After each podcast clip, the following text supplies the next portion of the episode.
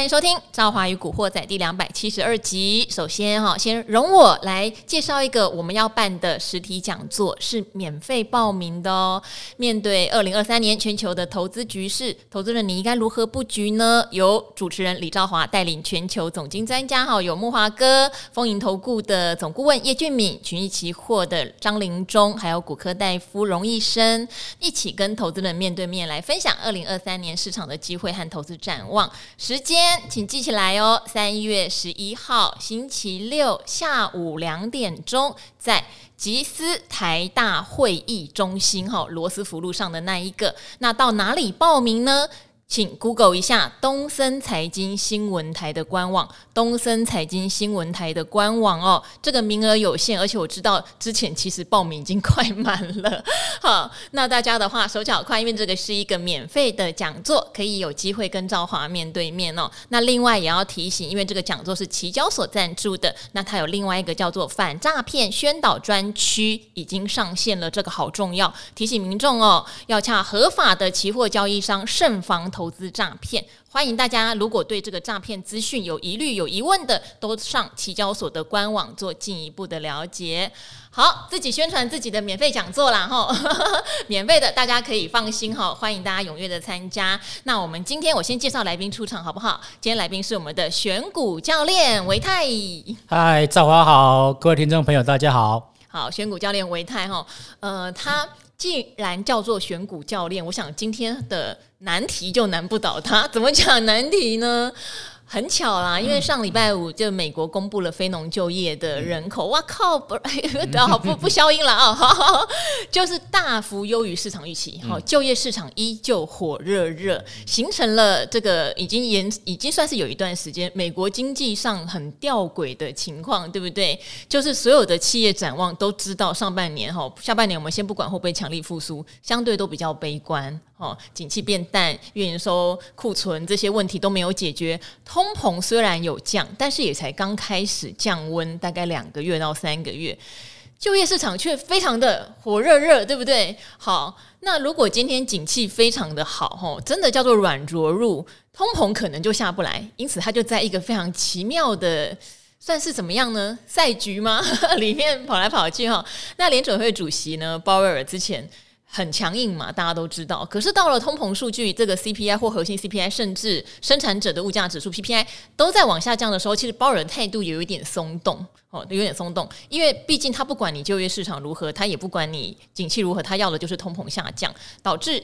科技股就大家知道前阵子都开 party， 而且什么东西涨最多？在美国、哦、不是你常常看到的什么我们讲苹果跌了以后反弹，或特斯拉，或是 NVIDIA， 不是你知道，这些都是一些迷因股，就是散户大众很喜欢的股票，而不见得获利很好的、哦、大涨八九十%的大有人在哦。好，台湾的科技股也迎来一波开心，但上礼拜四啊，就是在达人秀杜金龙杜大师也有特别提到，他认为这一波涨到元宵，他会分批获利了结，不是说都不涨了。但是他看高点是看大概最大满足点在一万六千三附近，他说也不用那么贪心，谁知道会不会到满足点。好，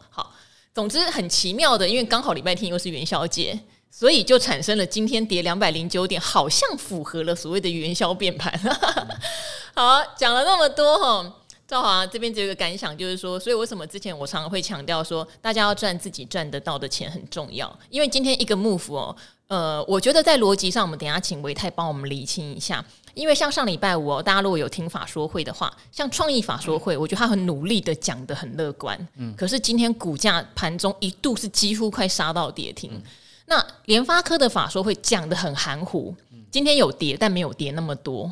大立光更老实咯，他说一月不好，那你们不要以为二月的工作天数变多会变好，他说二月可能更不好，怎么会老实成这样？大立光今天几乎没有跌好，这边请维泰来帮我们解读一下哈、嗯，不要管别人讲什么、嗯、你认为这个叫做元宵变盘也好，或是就业人数超乎市场预期，大家对通膨的担心又起来也好，这波到底涨到这边，我们是要居高思维，还是休息一下有机会再往上攻？呃，好，我想我们从这个总经这部分先来去做切入好了哈。那么呃，在上一次的这个联准会的主席鲍尔，他有特别提到，就是说呃，接下来联准会会采取这个缓升息的一个态度。就是说它没有放弃这个升息这件事情，但是呢它升息的这个幅度或者是频率呃，它会把它放缓，强度没有这么样的一个鹰派了哈。那它会这样子讲，当然原因就是因为我们看到不管是这个呃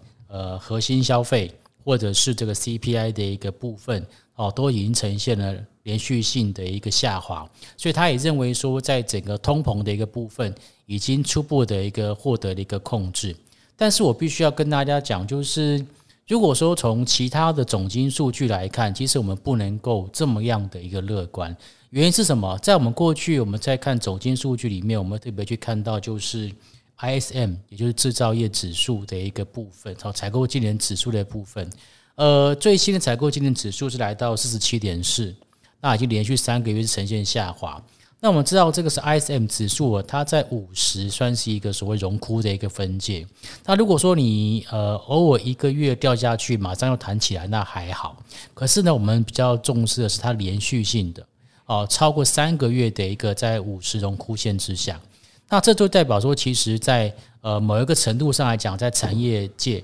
它是有一点的疑虑的。那么从 I S M 它的一个细项来看的话，呃，衰退幅度比较大的其实就是在整个新接订单的一个部分，它这边是出现比较大幅度的一个下滑、哦、所以在整个总体经济的部分来看，我个人认为至少在今年的上半年我们还是不能够太掉以轻心，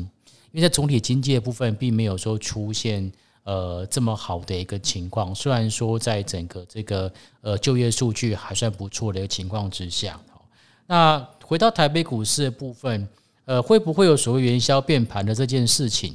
呃，其实我觉得刚刚好啦，因为美股跌是因为就业市场嘛，对不对？而且其实美股以上礼拜五来说很抗跌喽，大家看到数据的时候，全部的我的好朋友在互相敲说，哇，这个数据也太火热了，可能等一下会杀一波，嗯嗯嗯嗯嗯但其实没有到杀那么严重。对。对呃，我对台北股市的看法就是说，短时间之内，尤其在本周或者是也许两周吧，会进行一个整理跟修正。但是这个整理跟修正是因为就是短线上面我们说，呃，开红盘之后的这五个交易日里面是呈现大涨的一个情况，如果没记错，大涨六百多点。那外资也呈现大买，所以其实有很多的一个个股，事实上在上一个礼拜五就已经有出现就是。短线上面获利了结的一个情况，那尤其是在呃 P C B 里面的 I C 载板的部分，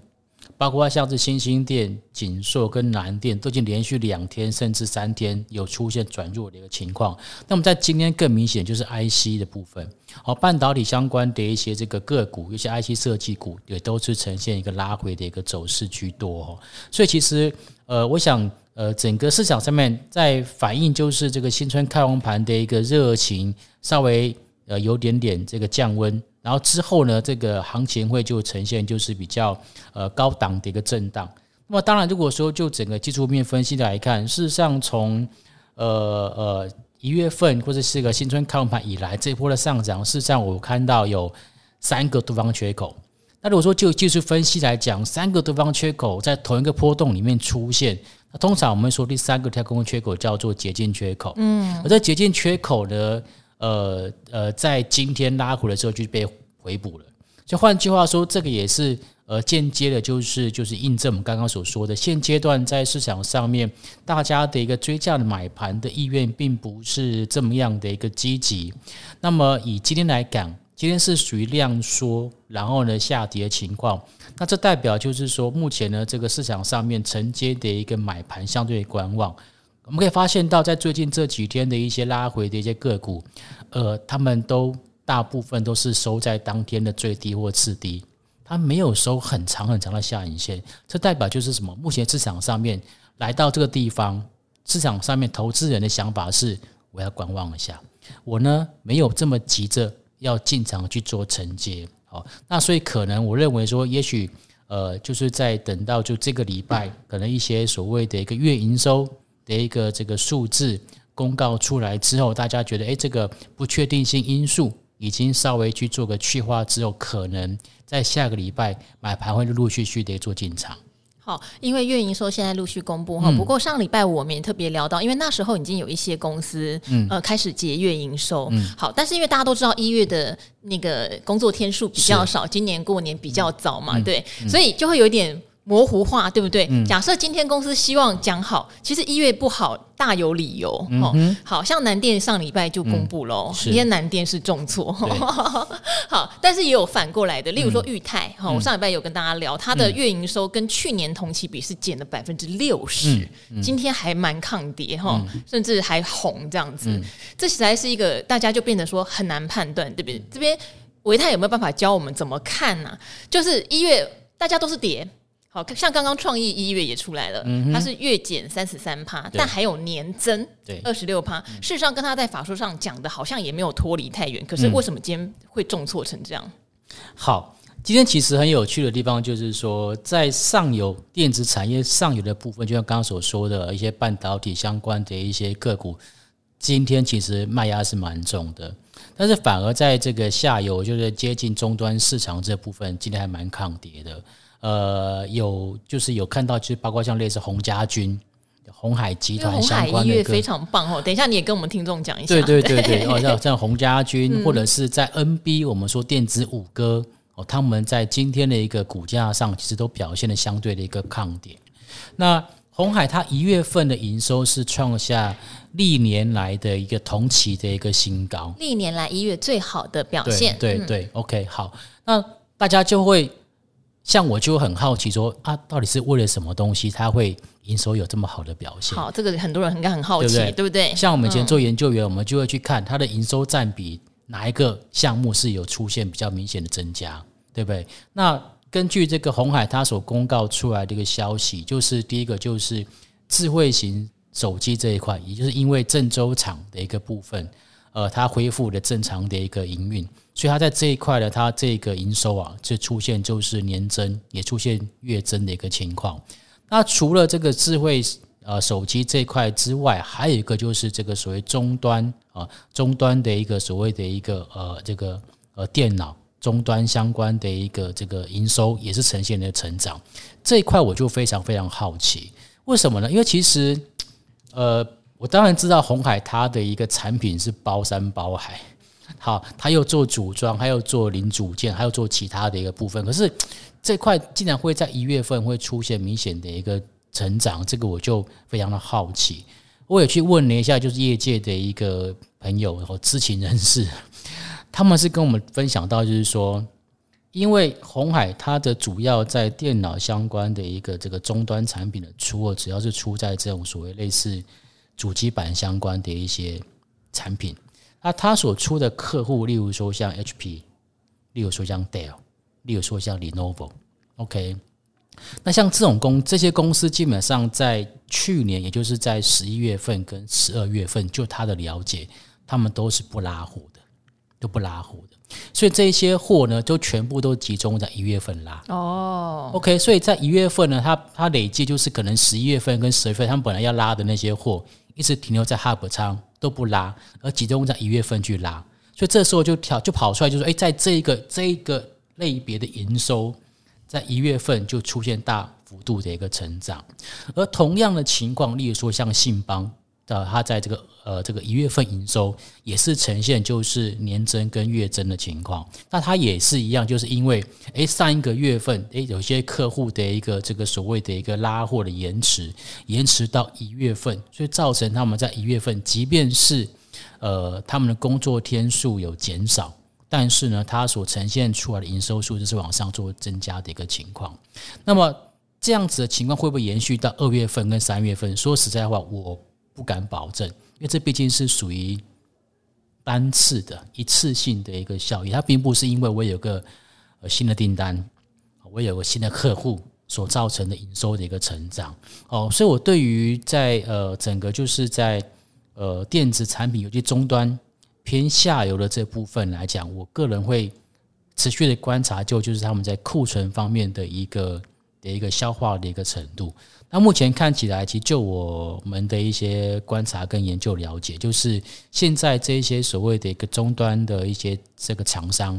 他们开案有在开，可是下单都下得非常的保守，就 forecast 的部分其实也相对的比较保守，所以其实他们也认为说在今年上半年大概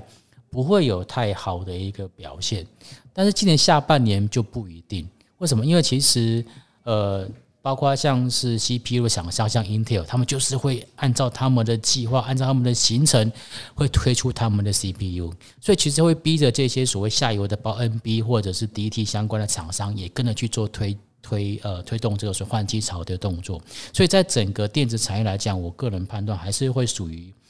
会比较回到就之前我们所谓的一个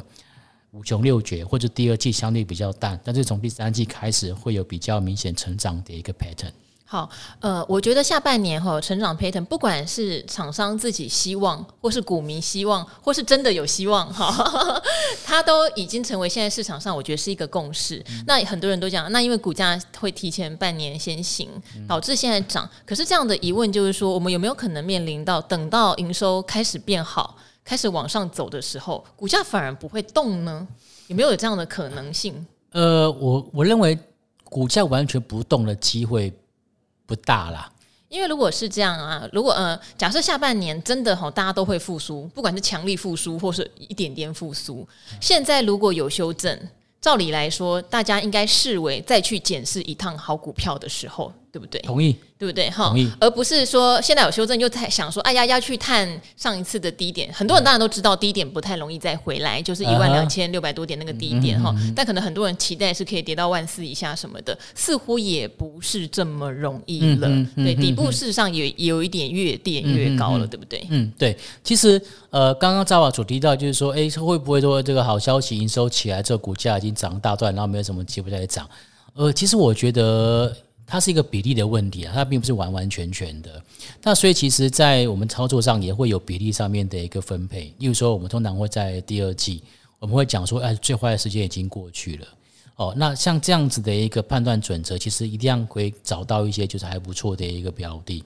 那所以我认为按照过去的一个操作的一个节奏来看，通常第二季通常都是属于就是买股票的一个时间点，就是刚刚提到就会挑选一些可能相对比较低估的一个个股去在第二季去做买进，可能第二季的季底吧，接近第三季的一个这个季初的时候，可能会这边会有出现一部分的一个买进的一个动作。那当然对第三季开始之后就开始真的就要检视你你你认为第下半年会有好的这些公司是不是真的有符合当时公司所说的那一些的承诺，如果有的话，那站在法人立场就会再去做买进；如果没有，那很可能找个地找个时间点，例如说它这个营收出来，哎，营呃没有如预期的一个好表现，可能法人就会去做个换股。嗯，好，我觉得今年呢，至少在这一波里面，我觉得大家可以考虑就是锯齿状的操作。怎么讲？就是你遇到比较大跌，或是你中意的股票有大跌的时候，你可以去建立一点部位，然后不要在它今天涨停板或大涨百分之八的时候、嗯、你觉得你好像来不及了去追。我觉得几率不大的原因是它一定会来来回回，因为这中间就会出现例如说像刚刚提到的美国就业人数怎么突然比预期的好这么多、嗯嗯嗯、甚至你也不能排除，因为、呃、之前我们在总经上也看到一月其实有一些原物料是在涨的，包括油价、嗯哦、你也很难想象说哪一天你 C P I 解出来某一次它又高于市场预期，这中间会有一些杂音来来回回、哦、包括二月十五号之前巴菲特要公布他的 十三F 报告、哦、很多人都在说他一定要给我增持台积电，那如果没有呢、哦、好，所以这中间就是会有一些这样的新闻，但是我觉得大家反而不要被这样的气氛影响到你本来来对一家股票的认知、嗯、就是你不要因为大涨、嗯、你觉得它是你本来觉得它是烂股、嗯、或者你本来觉得你真的听不进去它的 story、嗯、或者是看它的营收你真的不能认同、嗯、你就因为它大涨而去追、嗯、违反你自己价值观的时候，你的钱赚得很辛苦、嗯、对，因为它一有波动你就会想、啊、本来我就不看好它，现在是不是有什么问题、嗯、你也抱不住、嗯、但反之如果你本来觉得、欸、这家公司，因为我们常常都会介绍公司嘛、嗯、基本面也会讲，技术面也会讲，筹码面也会讲、嗯、那根据你自己判断的，你觉得它在你要的那个门派里面是好的，你也不要因为它今天往下跌，当然破线你是技术派要走这是一回事、啊、你也不要因为它往下跌就突然觉得、欸、好像我看错了，结果等它涨上去你又开始很后悔，嗯，哦，锯齿状、嗯、好，它会受到很多，因为这波涨上来还没有基本面支撑，这边必须跟大家分享哈，只有小部分的有啦，只有小部分有、嗯、所以它一定会遇到一些事情让大家又吓一跳，又下来的，嗯，好、嗯哦，用这样的方式锯齿状的往上做操作，我觉得问题是不大，嗯，对。你说涨很多吗？其实从一万四上来也就一千多点啦，嗯，你要说很多也没有到很多，嗯、但是你说都要完全放弃戒心，有人已经跟我讲哦，会涨到二零二四三万点，我觉得我也没有办法啦。可是我自己在来来回回，新年新希望，对，可是我自己在来来回回中间我就有一些观察、嗯、我举一个例子、嗯、大家不要就先追着去买，我只是先举一个例子、嗯、好，例如说我在二零二一年吧和到二二年的时候，我有去注意像智新电源管理 I C 八零八一，那它是一家稳稳的公司，它不是那种爆发型的公司，是，但事实上它在之前也想也有涨到将近三百块，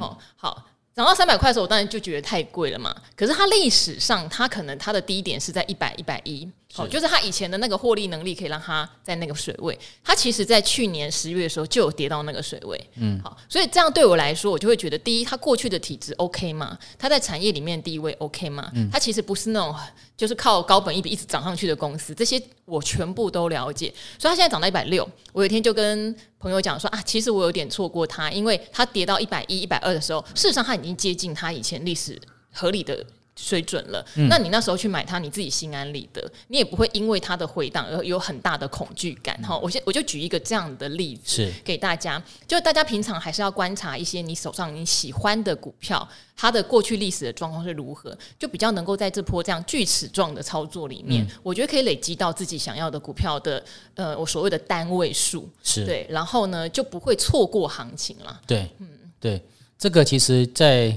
我跟我的学生的一个教学过程当中，这属于我们的长丁股，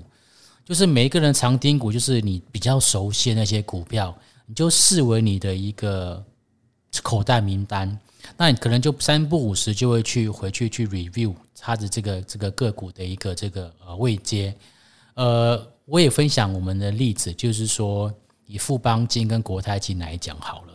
那我们过去呢都认为说五字头的一个富邦金或者是国泰金，其实都是具有投资价值。那如果能够跑到四字头，那其实是更好的。那结果这一次呢，呃。呃，富邦金有来到五字头，也有看到四字头，但是一下就稍纵即逝。然后呢，国泰金呢，它甚至有看到三字头，但是也是稍纵即逝。可是如果你现在来看国泰金跟富邦金的一个股价来看，哇，当时呃，如果你真的是被市场上面的讯息吓到了，你现在会非常非常的扼腕。好，因为呃，当时我们也有讲说，其实它这个所谓的一个评价的损失，到时候债券价格回来，呃，它的一个净值就会开始回升，那法人也会开始重新对它做一个 re-rating 的动作，那甚至说那个保单的一个部分也是慢慢慢慢就会随着疫情的一个淡化，它的威胁也会淡化，所以其实我还蛮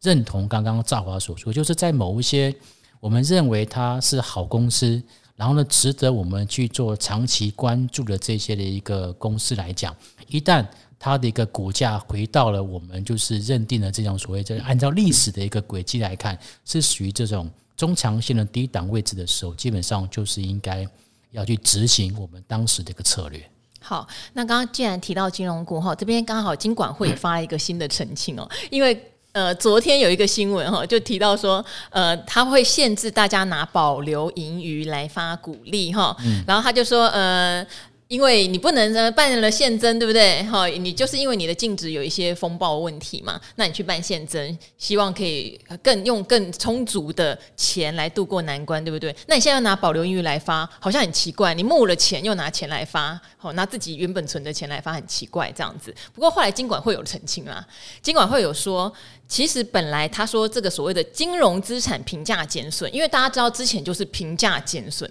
其实他们那些账上的美债跟股票不见得有卖啊，可是因为他们算账面有损失，所以就是造成他们的净值损失嘛，所以才有资产重分重分类这个事情。好，然后他就说，因为这一块会反映在净值项下的其他权益的会计项目，我们不讲太难哈。他的意思是，本来你在损失上面，你就会需要从金控当期获利跟保留盈余哈，提列同等数额的特别盈余公积。哦，他说这一条规定不是新的，这条规定本来就有哈，所以如果他们能够提列足够的资本呃盈余公积，那它的股息配发他们其实不会特别干预，只是这一块就要看各金控还是要再去算一下，到底要因为这个所谓自己之前那个所谓金融资产评价减损要提列多少。但有一个好消息啦，至少在第四季到现在一月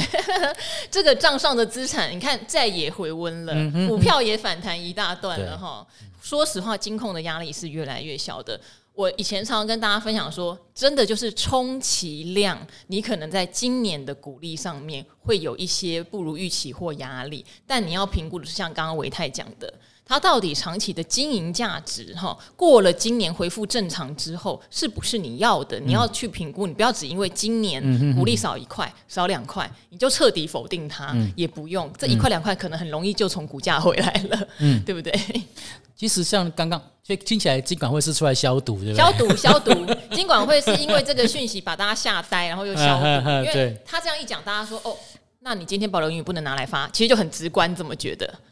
诶、欸，好，其实我认为，如果说讲筹资，筹资，例如说呃超过面额去做发行的一个筹资，它多出来的应该会放在资本公积，所以应该是严格讲讲，应该说资本公积的部分不可能拿来发。这样就这样就符合刚刚金管会一开始所说的，就是我会有所就是管制。可是保留盈余这件事情，保留盈余的使用本来就是看公司它可以在某些程度上可以自由去运用的，所以我倒觉得这部分当时新闻在讲的时候，我也是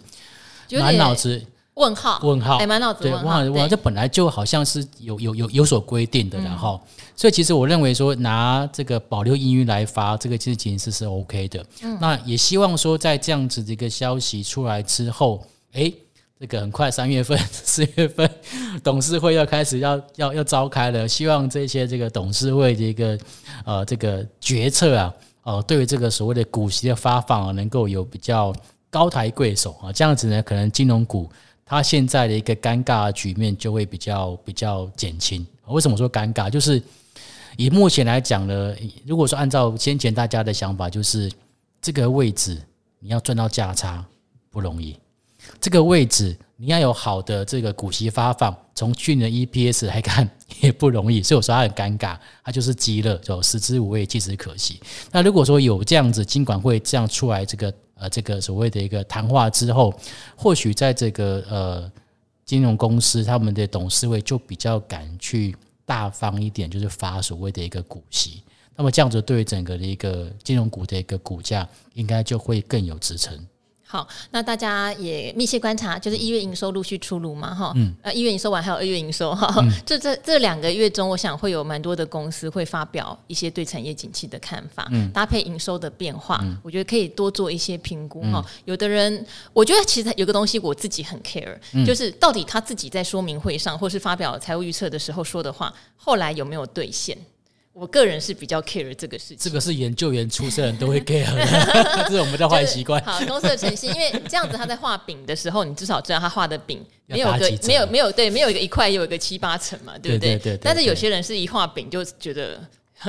像刚刚说的大立光就是业界知名的老实数，真的是有够老实，他有多少就说多少，他也不会跟你碰风，嗯哦，所以我反而就像你刚刚说，欸，他老实说了之后反而股价并没有出现下跌，是对，我觉得这个就是市场上面给他的一个正面的评价。好，我这边有一个留言很想要跟大家分享，跟维泰分享，他说五星推荐中肯优质节目，他叫马戏团狮子，好，他是二零二二年中开始听赵怀宇古惑仔，那他有讲他的部位是台股跟美股，哦，大部分是听各类型的节目啦，他说并没有仅限于听我的节目，产产科技大盘都有买。好，那他现在呢，虽然二零二二年影响股票的事件很多，不过他是选择做多，哦，只是他选择分批就是来买进这样子，然后呢，手上他只留 零点五成的现金，欸，其他全部都丢进股市，不像专业人士多空都做。他说我也没时间盯盘，他说呢，呃我跟老婆都是帮人家打工，家庭年收入五百万，欸，很厉害，好不好？好，他要跟我们分享的是，认同赵华跟来宾在节目讲的一件事，有稳定的工作收入，哦，就是不要辞职跑去觉得自己是股神，因为前两年很多啦投资心态就比较不受环境变动大幅起落了，哦，他说二零二三年来了，过去他，哦，那些跌深的持股持续投入的又都翻红了，好，感觉市场就是这样呀，哦，反正我是分散配置买好公司，如果真的看错的公司，哦，跌到下市啊，最差就这样，哦，我顶多只会赔掉少部分资金，因为他应该做了很完整的资产配置，刚刚讲大盘也买，科技也买，传产也买，好，他说呢，祝福这个古惑仔节目能够一直下去，兆华身体健康。他就强调一件事情，我觉得真的是很感叹，他说健康最重要的，在下前阵子确诊了，虚弱到连盘都不看了对对，我完全认同，因为我去年有段时间不是几乎都没有办法日更，然后还有那时候因为还有很多人来批评，所以我就有点万念俱灰，那时候就是我在生病，嗯嗯嗯嗯，生病的时候说实话你要维持日常工作已经相当艰辛，嗯嗯嗯，再看到一些批评言论就真的会有一点点觉得，哦，我到底是为谁辛苦为谁忙，是健康真的最重要哦，我觉得他的分享 很,、嗯、很棒，真的。还有一个是台南读者阿红，他有提到一件事情，嗯，他说永年老师啊，二月二号自己的直播说，依他四十九年的股市经历，我们明年要帮永年老师庆祝五十年他说投资人和主力大概 百分之五 会赢，如果是一般普普散户投资投资人大概只有百分之二会赢。他说他很勇敢说出残酷的事实，他说这么令人煎熬的分析师行业，永年老师依旧可以 平, 平常心的努力下去。维泰也是分析师啊，嗯，我, 我也觉得投资人的胜率真的比较低，所以像我的频道在理财达人秀，很多人会来留言，例如有人很反对存股，有人很反对当冲，可是如果你问我，我比较反对当冲，我比较不会反对存股，只要你的存股逻辑是对的，嗯，然后我也支持分批布局。有人说定期定额是骗人的，我一点都不这么觉得，因为我很诉求一件事，就是因为投资人的赢面少，你做当冲短波段的赢面更少，你更玩不赢主力大户，反而是你有信，你有办法分配资产，然后分配在一些价值型的股票上面，或是你有做一个分批投入的布局策略，嗯，你才有可能长时间赢啦，嗯呃、就是因为这样我才会说你要赚你赚得到的钱，而不是幻想你能赚到什么钱，这个是很重要的，嗯，是，嗯，好，那你要坚持下去吗？维泰分析师，哦，我会坚持下去，我会跟所有投资朋友站在一起那, 那你要让投资朋友离开只有 百分之二 胜率这件事啊，对不对？欸，我觉得我觉得其实我在致力的是这个事情耶，嗯，我相信其实在股票市场里面，呃，它是公平的耶，我我、嗯、我说在公平不是不是说有些人没有办法拿到内线，我我的公平是说只要你有努力，而且努力的方向方法是对的，我们就可以从股票市场里面赚到合理的一个报酬，嗯，我觉得这个是我所谓的一个公平，是。而有很多的投资朋友他其实就只是就去听名牌，他甚至也不去理解为什么这个时候要买进。那听名牌有一个很麻烦的问题，就是人家会告诉你什么时候买进，但大多数的人都不会告诉你什么时候要卖掉。好，那所以这个就是听名牌我觉得一个很大的一个盲点，所以我会比较鼓励大家，就是宁愿去自己研究买自己熟悉的股票，而不要去听名牌。那我的工作就是在教大家如何去找到自己，依照自己的习惯，然后找到适合自己的股票，我相信这个练习下来应该就会有蛮不错的一个报酬率。好，我觉得大家好像刚刚那一位马戏团狮子说他看很多节目，我觉得也 OK 哦，但是就像维泰讲的，你不是听到人家讲这个标的你就觉得它只涨不跌，然后完全不了解背后原因，因为通常像我们做节目，我们的达人来讲这档股票一定有它的理由，对，不管从基本面来看或是形态来看筹码来看，有它的理由，所以当他等于是从茫茫的股海中根据他看的那个门派帮你筛出了这个标的，但是筛出来之后后续要追踪，嗯，后续要了解，嗯，而不是说哦你讲了所以我买我就一定赚钱，那当然就没有，因为他可能筹码变了，他也可能现行变了，他甚至有可能基本面有点异常，或是他基本面没异常只是跌了你就害怕，对，所以呃，我觉得看很多节目的好处是你大概会知道现在大家会 focus 筛出了哪些标的，但是你要从这些标的里面选择你能够去理解的，我觉得这个事情是很重要的，是的，对，呃，真的不要只听名牌，因为我必须讲我们节目有时候有点影响力，例如说像上次我们有讲到一档 E T F 零零九一八，它是大华高填息， E T F 哈，我这边跟大家讲，它是有一个净值做参考的，因为 E T F 它会告诉你它的成分股，这些成分股会集合起来，就是按照比例加起来之后加权成一个净值嘛，所以它不会离开这个净值太远。但是通常会产生两种情形，第一个就是可能我们真的把它讲得很不赖，很多人想买，就隔天开盘就冲上去，不行不行，大家千万不要去追 E T F 哈 ，E T F 有规则，除非它的成分股全部大涨。他才有理由说那天开盘大涨，可能那天很明显就是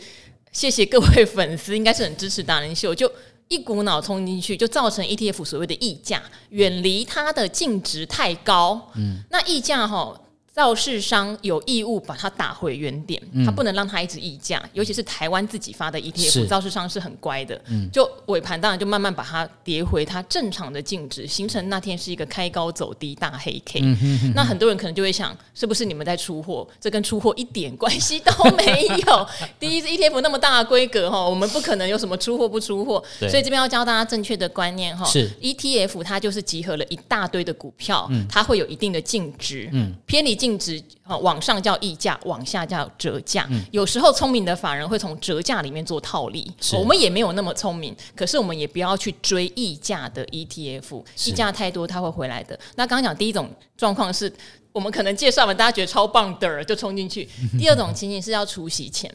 好、哦，他会说哦，现在你看它含息那个隐含的殖利率是 百分之八、百分之九， 之前有一档 E T F 就是这样，嗯、结果隔天也不知道为什么除息前就一堆人出进去把它买到溢价好几趴，嗯，那也不得了啊，你就等于把它的股息已经溢价溢完了啊。嗯，对呀、啊，吼、嗯！所以大家要知道，虽然 E T F 我们常常讲，你长期分批布局啦，吼，定期定额往下扣，风险都不是这么高，只要不是杠杆型的，杠杆型我们以后再有机会再聊哈。但是也不要去搞到说溢价还冲进去买哦，嗯、这个是很重要的。那你会说 E T F 的呃跟随的净值去哪查？通常发行单位某某投信去它的官网找一下那档 E T F，嗯、都会有它现在跟它的所谓净值的差异大概到哪里哈。大家会控的，会尽量贴近净值的，不会让它溢价太多，也不会让它折价太多。是，好，这边跟大家分享一下。嗯、好，太棒了。对啊，那非常谢谢各位听众的支持，也希望这个频道能够增加大家的财商。嗯、那今天很谢谢选股教练维泰哦，谢谢赵华。好，那就跟古惑仔的朋友说拜拜喽，拜拜，祝大家操作顺利。